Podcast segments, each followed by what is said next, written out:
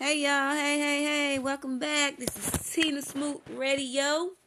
For those who don't know me, I am a life coach, a mentor, and a motivational speaker.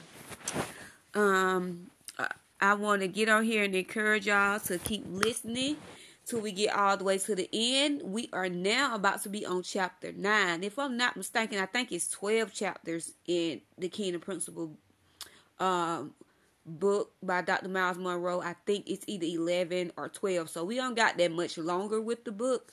So, but you always can catch it on the replay if you missed it. You can catch all the chapters on a replay because I feel like this book is very important. I feel like this book kind of breaks down certain scriptures in the Bible for uh, for the for us to understand. You know, make it easy for even a baby to understand.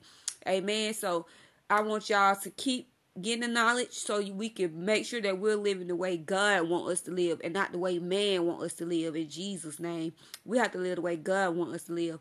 So with not further without further ado, we're about to get right into chapter 9. Enjoy.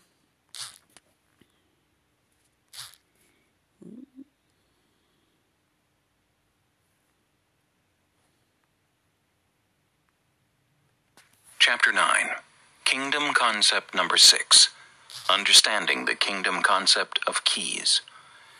Every nation and social civil society functions on laws and customs that make that society work. These functions depend on the Constitution and a body law that create a context and reference for social behavior and relating to the government and other members of the society. The result is a culture of laws and principles that serve as regulations, values, morals, and standards that govern the citizen's relationship with the authority structure and its disposition as it relates to expectations within the constitutional framework. In essence, all nations and kingdoms contain inherent principles and laws that must be adhered to by each citizen in order for the citizen to benefit from his citizenship privileges and rights. These laws and principles are called by Jesus keys of the kingdom. Have you ever found some old keys lying around your house and couldn't remember what they were for? Possessing a key you cannot identify or match to a particular lock is as bad as not having a key at all. What good are keys you can't use? They are as useless as locks you can't open. This is exactly the problem with many believers today. We have a big bunch of keys called scriptures that most of us don't know how to use. We have the keys, but we don't know which key unlocks which lock. It's like having all of this information, but not knowing how to use it. Having all of this power available to us, but not knowing how to apply it. Knowledge of the Word of God is important, but insufficient by itself for effective living as a believer. This is because most believers lack a proper kingdom mindset. Life in the kingdom is really about returning to the governing authority of God in the earth and learning how to live and function in that authority. Part of understanding the kingdom is learning how to use the keys of the kingdom. The kingdom of heaven is God's desire and purpose for us. Jesus said, Do not be afraid, little flock, for your Father has been pleased to give you the kingdom. Luke 12:32. Our Father, the King of heaven, has given us the kingdom. It is ours. In fact, Jesus himself brought the kingdom to us. It was his main purpose in coming to earth in human flesh. We receive the kingdom through his death. The moment we turn from our rebellion against God and place our trust in Christ to salvage us from the consequences of that rebellion, we become naturalized citizens of the kingdom of heaven, with all the rights, benefits, and privileges that come with it. But how do we appropriate our rights? How do we enter into the full enjoyment of our benefits and privileges? What are the keys to effective living in the kingdom? Keys of the Kingdom. One day, Jesus asked his disciples, his inner circle of twelve, most intimate followers, the most important question he would ever ask them. When Jesus came to the region of Caesarea Philippi, he asked his disciples, Who do people say the Son of Man is? They replied, Some say John the Baptist, others say Elijah, and still others Jeremiah or one of the prophets. But what about you? he asked. Who do you say I am? Simon Peter answered, You are the Christ, the Son of the living God. Jesus replied, Blessed are you, Simon, son of Jonah, for this was not revealed to you by man, but by my Father in heaven. And I tell you that you are Peter, and on this rock I will build my church, and the gates of Hades will not overcome it. I will give you the keys of the kingdom of heaven. Whatever you bind on earth will be bound in heaven, and whatever you loose on earth will be loosed in heaven. Matthew 16, 13 through 19. In the Jewish faith of that day, the titles Christ and Son of the Living God were reserved exclusively for the Messiah, the deliverer of Israel and hope of the world, who had been prophesied for centuries. So Simon Peter here was confessing his belief that Jesus was the Messiah. Jesus tells Peter that he did not arrive at this knowledge through his own understanding, it was given to him through supernatural revelation. Then Jesus says that upon the rock of Peter's confession of faith, he will build his church. The Greek word for church is ekklesia, a word that is widely misunderstood. Because it is translated here as church, most people believe that ekklesia is a religious word. It is not. Ekklesia is a governmental term. It literally means called out ones, and was used by the Greeks to refer to the Senate or other political groups that were chosen by the democrat or government. The Greeks invented the concept of democracy, but never really applied it. But when the Romans overran the Greek Empire, they adopted much of Greek thought and philosophy, including democracy, and developed them. This is how Caesar developed such a powerful government. In the Roman Empire, the Senate, the ecclesia, was like the cabinet in a modern democracy. The Senate was the powerhouse. These individuals were hand-picked by the emperor to receive his thoughts, his desires, his passion, and his intent. Their job was to take the mind of the king and turn it into legislation that could be implemented in the kingdom. In other words, they were to know his mind and see that everything he wished was carried out. This meant that they had to stay in close contact with him. They had to talk to him, and he had to give them information about what he wanted in the kingdom. The fact that Jesus used ecclesia to describe the body of followers that he was establishing tells us two things. First, the word church itself is a political rather than a religious term. And second, this entire discussion about keys and about binding and loosing is not a religious but a political discussion. In effect, Jesus was saying, in the same way that Caesar is Lord of his government and has created his Senate, his ecclesia, his cabinet, I also will build my cabinet on the fact that I am the Christ, the anointed King, the Lord of lords, and Son of the living God. He said to Peter, Upon the rock of your confession of who I am, I will build my government. I will build my senate, my cabinet, my administrators who will carry out my wishes and my will. So Jesus established not a religion, but a political force. The ecclesia, therefore, is a secret group entrusted with secret information critical for the operation of the kingdom. This group will be so powerful that even the gates of Hades will not overcome it. Another way to translate that phrase is the gates of Hades will not prove stronger than it. Even hell itself will not be as strong as the ecclesia that Jesus is establishing. What is this secret information that Jesus gives his cabinet? He says, I will give you the keys of the kingdom of heaven. Whatever you bind on earth will be bound in heaven, and whatever you loose on earth will be loosed in heaven. He gives them, gives us, the keys of the kingdom, not the keys to the kingdom. As kingdom citizens, we are already in the kingdom. We don't need the keys to it.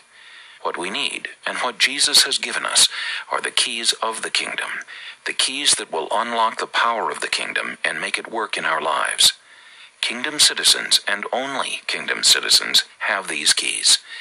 Citizenship in the kingdom is a prerequisite for getting them.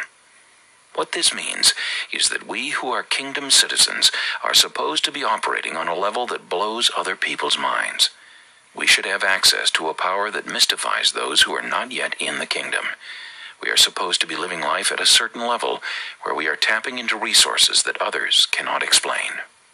Knowledge of the secrets. The key to keys is not having keys.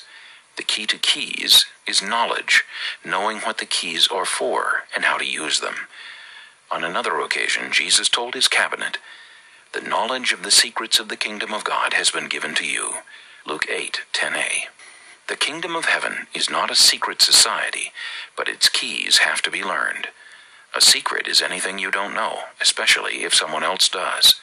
Miracles fall into this category. A miracle is something that humans cannot explain, an event or occurrence that seems to defy the laws of nature. These men had seen Jesus walk on water, heal the sick, raise the dead, shrivel a tree by speaking to it, calm a storm, multiply bread, and many other miraculous things that were beyond the ken of human experience. But to Jesus, none of these were miracles. He said, These are no miracles. I'm just using keys. I know how to put them in the locks, and they are unlocking prosperity, unlocking healing, unlocking peace, unlocking authority. Watch me, and you will see the kingdom at work, and also how it should work for you. My Father has given you the knowledge of the secrets of the kingdom. I will teach you how to use the keys. Jesus left no doubt that the kingdom was supposed to work for his ecclesia just as it worked for him. For on the night before his death, he told them, I tell you the truth, anyone who has faith in me will do what I have been doing. He will do even greater things than these, because I am going to the Father, and I will do whatever you ask in my name, so that the Son may bring glory to the Father. You may ask me for anything in my name, and I will do it. John 14, 12 through 14. Jesus' ecclesia, which includes us, was going to do the same things he was doing, and more, because the Holy Spirit, who would come after he was gone, would teach them the keys of the kingdom and how to use them. One significant key is embedded in this passage, the key to opening the warehouse of heaven. The key that opens that lock is prayer, asking in Jesus' name, and whatever and anything we ask will be done. That is a wide open promise but it is not a way to gratify our own selfish wants and desires. We must use the right key. We must ask in Jesus' name, according to His will, and in line with His purpose. That is what will open heaven's floodgates. The twelve disciples of Jesus had already seen this key activated in unforgettable fashion the day Jesus fed 5,000 people with five loaves of bread and two fish. The crowd had been with Jesus all day listening to his teaching. Now it was late in the day, and they were hungry. Jesus' disciples suggested he send them away into the villages to get food. But Jesus has another idea. He was preparing to teach them how to use a key. Jesus replied, They do not need to go away. You give them something to eat. We have here only five loaves of bread and two fish, they answered. Bring them here to me, he said. And he directed the people to sit down on the grass taking the five loaves and the two fish, and looking up to heaven, he gave thanks and broke the loaves. Then he gave them to the disciples, and the disciples gave them to the people. They all ate and were satisfied, and the disciples picked up twelve basketfuls of broken pieces that were left over. The number of those who ate was about 5,000 men, besides women and children. Matthew 14, 16 through 21, emphasis added. Jesus used this situation to test his disciples to see if they picked up on the secrets. He said, You feed them. That was the test. They should have asked, Which key do we use? Instead, they said, All we have is. They were limited by what they could see. But in the kingdom of heaven, we walk not by sight, but by faith. The lesson Jesus wanted them and us to learn is that when you know the keys to the kingdom secrets, you will never again say, All I have is. Look at the progression. Jesus looked up toward heaven and gave thanks. He put in the key of prayer and unlocked the warehouse. Then he broke the bread, gave it to his disciples, and they distributed it among the people. It should work for us the same way. Through prayer in Jesus' name, the key, we unlock heaven's warehouse. The King himself draws forth from its abundance and gives it to us, and we then give it to others. But we have to know the key that opens the warehouse. That knowledge is Christ's promise to us. The knowledge of the secrets of the kingdom of God has been given to you. Seven principles of keys. Knowledge leads to understanding. Once we know the principles behind keys, we can understand how they work in the kingdom. There are several principles that define the properties of keys. 1. Keys represent authority. If you possess a key to a place, it means you have authority in that place. Suppose your boss entrusts you with a key to the store or the office. By doing so, he shows not only that he trusts you, but also that he has delegated a certain amount of authority to you. The key to your house means you have authority there. The key to your car gives you authority to drive whenever you want to. Christ says, I am giving you the keys of the kingdom of heaven. I am giving you authority in heaven, the same authority I have. What an awesome gift. Few of us have done more than just scratch the surface in learning what this means. 2. Keys represent access. A key gives you instant access to everything that key opens. The secret is in knowing what the key opens. The keys of the kingdom of heaven give us immediate access to all the resources of heaven, but we have to know how to use them. So often we limit ourselves by trusting or believing only in what we can see with our eyes or reason out with our minds. A kingdom mindset completely changes our perspective. When a pagan king sent his army to capture the Hebrew prophet Elisha, the prophet's servant was terrified one morning to find the army surrounding the city. Oh, my lord, what shall we do? the servant asked. Don't be afraid, the prophet answered. Those who are with us are more than those who are with them. And Elisha prayed, O Lord, open his eyes so he may see. Then the Lord opened the servant's eyes, and he looked and saw the hills full of horses and chariots of fire all around Elisha. As the enemy came down toward him, Elisha prayed to the Lord, Strike these people with blindness. So he struck them with blindness, as Elisha had asked. 2 Kings 6, 15b through 18. Elisha's servant was frightened by what he saw around him, but he didn't have a key. Elisha had a key, unlocked heaven, and brought down an angelic host to protect them. The prophet tapped into a principle that took him to a system that made that pagan army look like toy soldiers by comparison. When you have the keys of the kingdom, you have no lack and no crisis, because the king is greater than them all. Jesus said he would teach us to walk in that kind of authority, access, and confidence. 3. Keys represent ownership. Possession of a key gives you de facto ownership of whatever that key opens. Therefore, when you possess the keys of the kingdom of heaven, you have ownership of heaven on earth. Jesus said, Whatever you bind on earth will be bound in heaven, and whatever you loose on earth will be loosed in heaven. In other words, you own on earth whatever is going on in heaven. This means that you should never judge how your life is going simply by your circumstances. Suppose you get laid off from your job. It would be easy to get scared and stressed out because you have a family and bills to pay and no money. That's your circumstances. As a kingdom citizen with the keys of the kingdom, however, you have ownership of heaven on earth.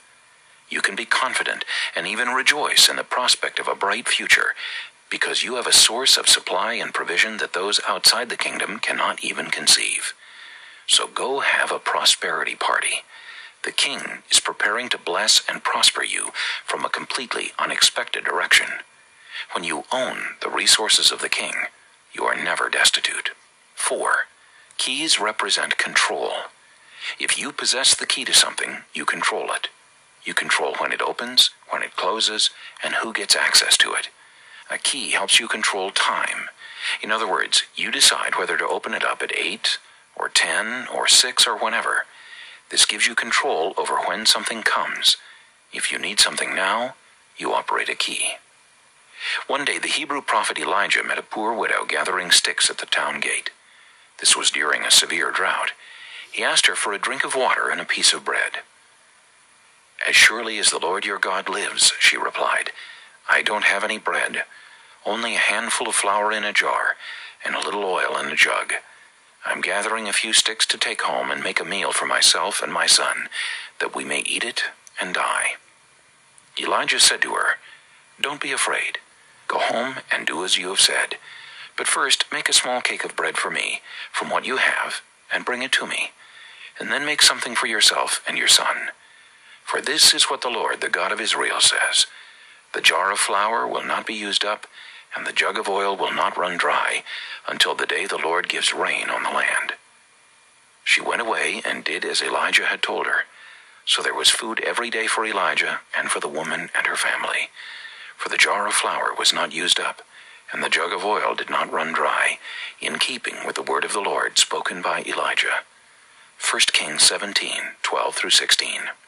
The truth of the widow's circumstances was that she and her son were about to starve. Elijah approaches and makes a bold, some might even say selfish request. I know you don't have much, but feed me first, and then yourself and your son. Trust in the Lord.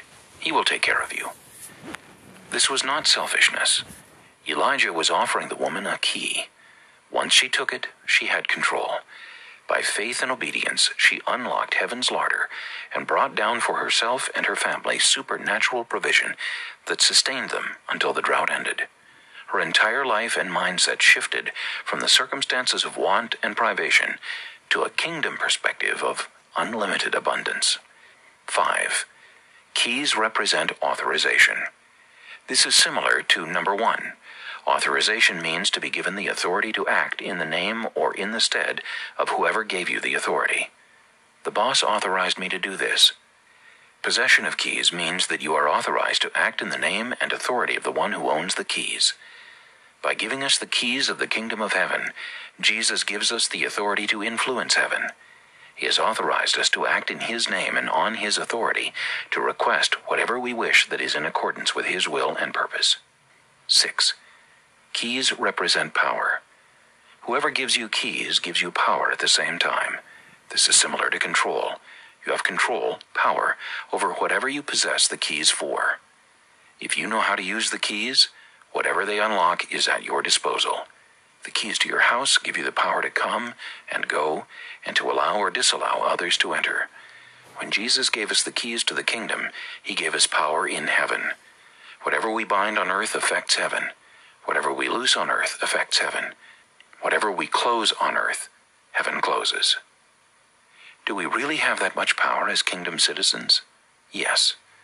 The king does not want us to live as victims of the earth system, so he has given us the ability to tap into a realm that is invisible, but absolutely real, and can literally affect the physical earth. This is why Christ was able to live an abundant life in times of crisis. He had power from heaven, and he has given that power to us. 7. Keys represent freedom. When you have keys, you are free to go in and out. You are free to lock and unlock, to open and close. The keys of the kingdom give us freedom from fear and all the other limiting emotions of an earthly system. I used to wonder why Jesus was so carefree, so calm, and so in control no matter what was happening around him. It was because he had the key of freedom. One day Jesus was asleep in the back of a boat while his cabinet, some of whom were fishermen, sailed it across the Sea of Galilee. As happens frequently on that body of water, a severe storm blew up suddenly. The storm was so fierce that even the experienced sailors aboard feared that the boat was going to sink. How could Jesus sleep through such a crisis? Their lives were in danger, and he was snoozing in the stern. The disciples went and woke him, saying, Lord, save us, we are going to drown. He replied, You of little faith, why are you so afraid? Then he got up and rebuked the winds and the waves, and it was completely calm. The men were amazed and asked, What kind of man is this? Even the winds and the waves obey him. Matthew 8, 25 through 27. Jesus said, You of little faith, why are you so afraid? In essence, he was saying, What's the matter? Where are your keys? Then he took out a key, locked up the storm, and it stopped. In amazement, the disciples asked, What kind of man is this? Just a man with keys. The keys of the kingdom are the keys to ultimate truth, the knowledge of which brings true liberty. Jesus said, If you hold to my teaching, you are really my disciples. Then you will know the truth, and the truth will set you free. John 8, 31b through 32. By teaching, Jesus is not referring so much to scripture verses as much as the principles, laws, and precepts contained in those verses. Freedom comes in knowing the truth. Truth alone is not what sets you free. What sets you free is the truth you know. The keys of the kingdom can bring you into the knowledge of the truth. Seven characteristics of keys. 1. Keys are laws. They are fixed, reliable standards that never change. When used correctly, they always work. 2. Keys are principles. When Jesus spoke of the keys of the kingdom, he wasn't talking about literal physical keys to open physical locks. The keys of the kingdom are principles, systems that operate under fixed laws. When he gives us the keys, he gives us the principles by which the kingdom of heaven operates. We gain access to the systems that make the kingdom of heaven work, and once we learn the laws, the system, and the principles, all of heaven will be available to us. 3. Keys are systems. Every government runs on systems the social system, the economic system, the political system, the educational system, the telecommunication system, and so forth. Knowledge of the systems and how they work is the key to power and influence. Control the systems, and you control the government. Disrupt the systems, and you disrupt the government. Destroy the systems, and you destroy the nation. That's how powerful systems are. Even more, that's how powerful knowledge can be. The systems of the kingdom of heaven are beyond the reach of those outside the kingdom and are in no danger of being disrupted or destroyed. Kingdom citizens, on the other hand, have access to those systems and can bring the influence of kingdom systems to bear in earthly situations. That is why kingdom citizens can rest confident in victory and success, no matter what circumstances may suggest.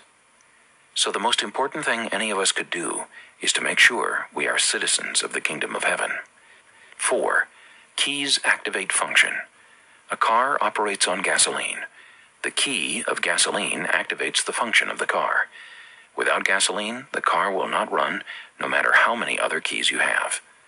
Likewise, a radio with no receiver cannot fulfill its function of converting radio waves into audible sound waves for you to hear.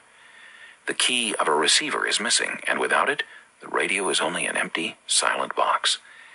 The box may be pretty, the glass clean and shiny, but it cannot fulfill its purpose because the key to activate its function is not there. To me, religion is like that attractive radio or that stylish but gasless car that does not work.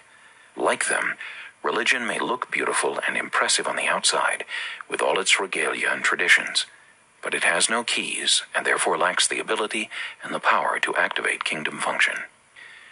The keys of the kingdom activate heaven so that we can fully enjoy our rights and privileges as kingdom citizens. This is far more sure and secure than depending on the systems of the world for our enjoyment. On this point, Kingdom Ambassador Paul counsels Command those who are rich in this present world not to be arrogant, nor to put their hope in wealth, which is so uncertain, but to put their hope in God, who richly provides us with everything for our enjoyment. 1 Timothy 6:17 the keys of the kingdom allow us to enjoy all the rich and good things of God without measure. 5. Keys initiate action. Just as the key to a car initiates action by starting the engine, the keys of the kingdom, when we know how to use them, initiate action in heaven. 6. Keys are the principles by which the kingdom of God operates. Not only are keys principles, but specifically keys to the operation of the kingdom. They give us access to the blueprints, the schematic, the flowcharts, so that we can understand and appropriate the inner workings of the kingdom of heaven. 7. Keys cannot be substituted by feelings, emotions, wishful thinking, or manipulation. If you are locked out of your house without a key, no amount of begging or pleading or wishing will make that door open. If your car is out of gas, you can sit behind the wheel and dream and will all you want for it to move but it will stay right where it is. Religion is built on feelings, emotions, wishful thinking, and manipulation. It is different with the kingdom. The kingdom of heaven operates on keys. You can wish and feel and beg and plead all you want, but without the right keys, you will still be locked out of all the things God promised you because feelings don't open doors. Keys do. In the world system, you get ahead by killing, robbing, hurting, manipulating, climbing up on people, using people, stealing, gambling, any way you can. But in the kingdom of heaven, everything is reversed. To get ahead, you must do the opposite of what you do in the world. Instead of getting, you give. Instead of hoarding, you release. Instead of grabbing, you give up. Instead of hating, you love. Instead of every man for himself, you show first regard to others. Yes, this is counterintuitive, but that is the way God's kingdom works. The counterintuitive nature of keys. It is this very counterintuitive quality of the kingdom of heaven that makes it so hard for the world to understand. The kingdom of heaven and the kingdoms of this world operate by completely opposite principles. People raised in the world system cannot comprehend on their own the truly otherworldly nature of God's kingdom. This is why Simon Peter could not recognize Jesus as the Messiah except by divine revelation. This clash of systems is vividly illustrated by an encounter Jesus had one day with a rich young man who was interested in getting into the kingdom. As Jesus started on his way, a man ran up to him and fell on his knees before him. Good teacher, he asked, what must I do to inherit eternal life? Why do you call me good? Jesus answered. No one is good except God alone. You know the commandments. Do not murder. Do not commit adultery. Do not steal. Do not give false testimony. Do not defraud. Honor your father and mother. Teacher, he declared, all these I have kept since I was a boy. Jesus looked at him and loved him. One thing you lack, he said. Go, sell everything you have, and give to the poor, and you will have treasure in heaven. Then come, follow me. At this the man's face fell. He went away sad, because he had great wealth. Jesus looked around and said to his disciples, How hard it is for the rich to enter the kingdom of God. Mark 10, 17 through 23. Once we get into the kingdom and start functioning properly, we inevitably become prosperous. Prosperity is a natural product of kingdom living, but we must live by the standards of the kingdom in order to prosper in the kingdom. This rich young man had problems with Jesus' conditions because they ran counter to everything he had ever heard and believed about success and prosperity. He simply was not prepared for the counterintuitive command of Jesus to part with everything that he thought made him somebody. This is why Jesus said that it is hard for a rich person to enter the kingdom of God. The keys, the principles, the systems of the kingdom are opposite to those of the world, from where they acquired their wealth. In other words, the opposite nature of kingdom keys makes it difficult for many people to understand the kingdom. This young man had grown up in a world where you get by taking. He could not understand the principle of a kingdom where you get by giving. Additionally, it is the power of ignorance of kingdom keys that can destroy us. Scripture says, My people are destroyed from lack of knowledge. Hosea 4 6a. Because of ignorance of kingdom keys, this rich young man did not know how to become richer, so he chose to hold on to wealth that literally was killing him, rather than enter into wealth that could give him life.